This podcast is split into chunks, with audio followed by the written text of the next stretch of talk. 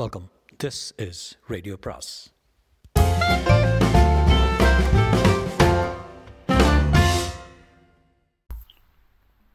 அனைவருக்கும் அன்பு வணக்கம். சுஜாதாவின் தீண்டும் இன்பம் பாகம் இருபத்தி எட்டு.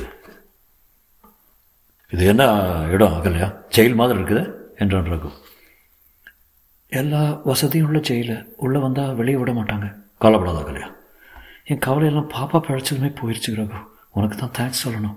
இல்லை நீ இப்படி சொல்கிறது எனக்கு தண்டனை மாதிரி. ராஜேஸ்வரி ராபர்ட் அவளை பார்த்ததும் நீயா?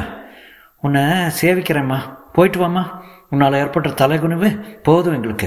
சுவிஸ்காரங்க கம்ப்ளைண்ட் பண்ணால் இந்த சென்டரே க்ளோஸ் பண்ண வேண்டிய ஆர்டர் கொடுத்துருவாங்க. இதற்குள் ராபர்ட் வந்து அகல்லையை பார்த்தவுடன் முகம் சொல்ந்து out out get out get out என்று வாசலை காட்டினார். ஹே டேக் இட் ஈஸ் மேன் என்றான் ரகு. அவர் சட்டையை பிடித்து உதறிவிட்டான். ராஜே ட்ரபிள் வரும் போல இருக்கு. செக்யூரிட்டி கூப்பிடட்டுமா? என்றவர் இப்போ நீ போறியா இல்லையா? ஏ அடக்கி பேச என்றான் ரகு. ஏ ரகு சும்மா இருக்கியா? செக்யூரிட்டியிலிருந்து நான்கு காவலர்கள் விரோதமாக வந்து ரகுவை பிடித்து இழுத்து செல்ல முற்பட ரகு சிரித்து கொண்டு ஏ எய்ட்ஸ் பேஷண்ட்டை தொடறீங்க என்றான். அவர்கள் வேலை வளர்த்து போய் அவனை விட்டு விட்டார்கள். அவர்களை நோக்கி கைவிரல்களை சுருக்கி காற்றில் குஸ்தி செய்தான். இருங்க ராபர்ட். இப்போ எதுக்கு அகல்யா இங்கே வந்திருக்க? பணம் கொடுக்கறதுக்குன்னா உன் பணம் எங்களுக்கு வேண்டாம். வெளிநாடுகளிலிருந்து பணம் வந்து கொட்டுது எங்களுக்கு. குழந்தைய கொடுக்கத்தான் வந்தேன். என்னது? மனசு மாறிட்டியா? ஆமாம் குழந்தை எங்கே? ஹாஸ்பிட்டலில் இருக்குது என்னாச்சு? என்றார் பதட்டத்துடன். குழந்தை எனக்கு சரியாக வச்சுக்க தெரில ராத்திரி முழு முழிச்சா அழுதுது. அதனால் ஒரு முறை வலுவாக குலுக்கின போது ஃபிட்ஸ் வந்துடுச்சு அடி பாவி. அதுக்கு தான் படித்து படித்து சொன்னோம். குழந்தைய வளர்க்க தெரியாது. உன்னால் வளர்க்க முடியாது. நீயே குழந்தைன்னு அதனால தான் அடாப்ஷன் கொடுன்னு சொன்னோம். இப்போ எந்த ஆஸ்பத்திரியில் இருக்குது? யசோதா நர்சிங் ஹோம்லங்க ராபர்ட் உடனே ஃபோன் போட்டுருங்க ஏர்போர்ட்டுக்கு வண்டி அனுப்பிச்சு அவங்கள புறப்பட வேண்டாம்னு கூட்டி வந்துருங்க என்றாள் ராஜேஸ்வரி. உட்காரு என்றாள் அகல்யாவோடு. அவங்க அவங்க ஸ்விஸ் தம்பதி தானே? அவங்க காத்து காத்து பார்த்து ஏர்போர்ட் கிளம்பிட்டாங்க. அவங்கள ராபர்ட் முதல்ல அழைச்சிட்டு வரட்டும். ராபர்ட் செல்ஃபோனில் ஏர்போர்ட்டை பிடித்தார். குழந்தை எங்கே இருக்குது? என்றாள் ராஜேஸ்வரி. இன்டென்சிவ் கேரில் குழந்தையோட கண்டிஷனை பற்றி ஏதாவது சொன்னாங்களா? ஆபத்துலேருந்து குழந்தை தப்பி தப்பிச்சதுன்னு சொன்னாங்க. பாவி பெண்ணே. எவ்வளோ திட்டாதீங்க. எனக்கு கெட்ட கோபம் வரும் என்றான் ரகு. அதான் படித்து படித்து சொன்னேன் முறுக்கிக்கிட்டு போனேன். பார்ப்பா இவ தான் எங்களெல்லாம் கண்ட மேனிக்கு திட்டினா என்று ராஜேஸ்வரி டெலிஃபோன் பட்டனை எழுதி. Hello doctor Anupama? நான் பெரோலிருந்து ப்ரோ லைஃப்லேருந்து ராஜேஸ்வரி பேசுகிறேன் எப்படி இருக்காங்க? அகல்யான்னு ஒரு பொண்ணு ஒரு பேபி கேர்ளு ஆமாம் அதான் அதான் ஷேக்கிங் சின்ட்ரோம் எஸ் கொஞ்ச நேரம் கேட்டால் ஃபோனை மூடி வைத்துவிட்டு நல்ல வேலை தப்பிச்சது குழந்த. ஸ்கேன் எடுத்து பார்த்துட்டாங்களாம் பிளட் கிளாட் எதுவும் இல்லைங்கிறாங்க. குழந்தை நாமளாக தான் இருக்குதான் காலையில் டிஸ்சார்ஜ் பண்ணுறாங்களாம் என்று ராஜேஸ்வரி ஒரு டேப் ரெக்கார்டரை எடுத்து வைத்து அதை இயக்கினாள். அகல்யா இனிமேல் குழந்தைய பார்க்கணுன்னு பிடிவாதம் பிடிப்பியா? மாட்டேன். குழந்தைய கொடுக்க உனக்கு முழுவதும் சம்மதம் தானே? ஆமாம் எதுக்காக சம்மதம் கொடுக்குற சொல்லு பார்க்கலாம். எனக்கு வழக்கு தெரியல தகுதி இல்லை வயசும் பத்தாது. இவ்வாறான சில கேள்விகள் கேட்கப்பட்ட பின்பு டேப்பை விடுவித்து கொண்டு எடுத்துக்கொண்டாள் ராஜேஸ்வரி. அவளுக்கு காப்பி பலகாரங்கள் கொடுக்கப்பட்டன. இது யாரு? பாய் ஃப்ரெண்டா கிளாஸ்மேட் ரகு. ஏன்பா பார்த்தா வெளியே போயிருக்க? விளையாட்டுக்கு சொன்னியா உனக்கு எய்ட்ஸ்னு?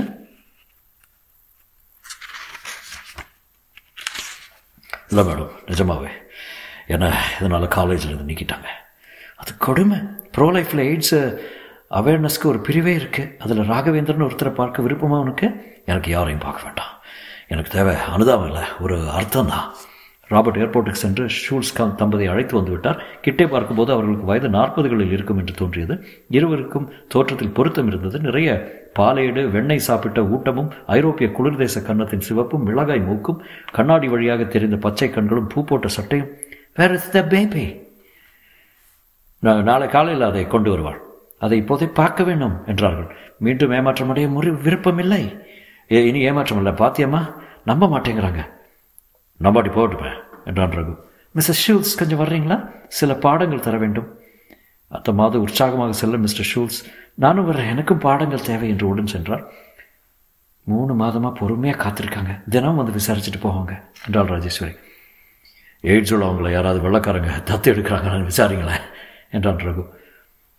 டாக்டருங்க என்ன சொன்னாங்க? என்றாள் ராஜேஸ்வரி. எல்லாத்த சொல்லுவாங்க. எனக்கு எய்ட்ஸ்னாங்க மூணு டெஸ்ட் எடுத்து கன்ஃபார்ம் பண்ணிட்டாங்க. இல்லை ஏதாவது நாள் இத்தனை நாள் இத்தனை மாதம்னு கெடு சொன்னாங்களா? மிஞ்சி போனால் ஆறு மாதம் நாங்கள் அதைத்தான் நம்பாத. என்ன பண்ணணும்? ப்ரேயரும் மழை தண்ணியுமா இல்லை சித்த வைத்தியமா? அதெல்லாம் இல்லை. நீ ராகவேந்தர்கிட்ட பேசி ஆகணும். சீரியஸாக சொல்கிறேன் உன் லைஃப்பில் அர்த்தம் கேட்டியே. அதை அவர் கொடுப்பார். வர சொல்லட்டுமா? இது ராகவேந்தர் சுவாமிகளை மீறின சமாச்சாரம் டாக்டர். அப்படி இல்லை. பேசித்தான் பாரு காசா பணமா? ஆமாம் ரகு என்றாள் அகல்யா. நீ சொல்கிறியான்னு கேட்குறேன் பத்து நிமிஷம் தான் உபதேசம் தாங்கும்.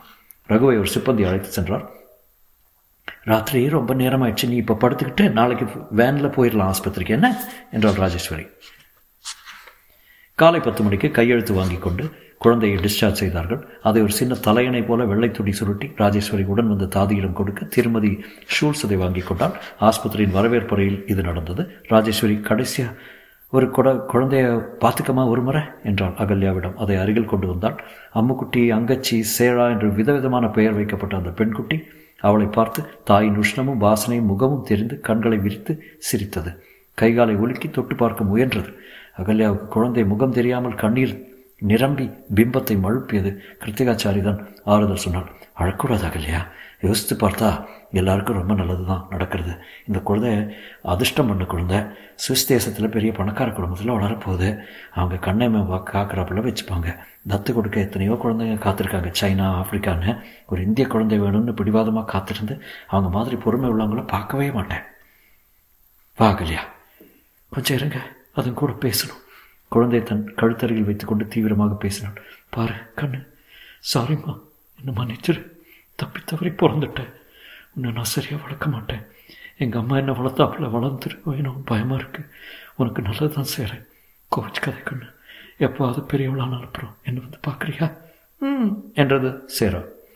குழந்தை ஏராளமாக மூடி மறைத்து சென்று ஆஸ்பத்திரி எதிர்வாசலில் இருந்த கப்பல் காரில் ஏறி கொள்ளும் முன் திருமதி ஷூல்ஸ் குழந்தைக்கு ஒரு எட்டு தடவையாவது மொத்தம் கொடுத்திருப்பாள். ஜேமன் பாஷையில் ஏதேதோ சொல்லி பேசினால் ஷூல்ஸின் ஒரு கைக்குள்ளது அடங்கிவிட்டது. மிளகாய் மூக்கை பிடித்துக்கொள்ள அவர் கண்ணீர் வர சிரித்தார்.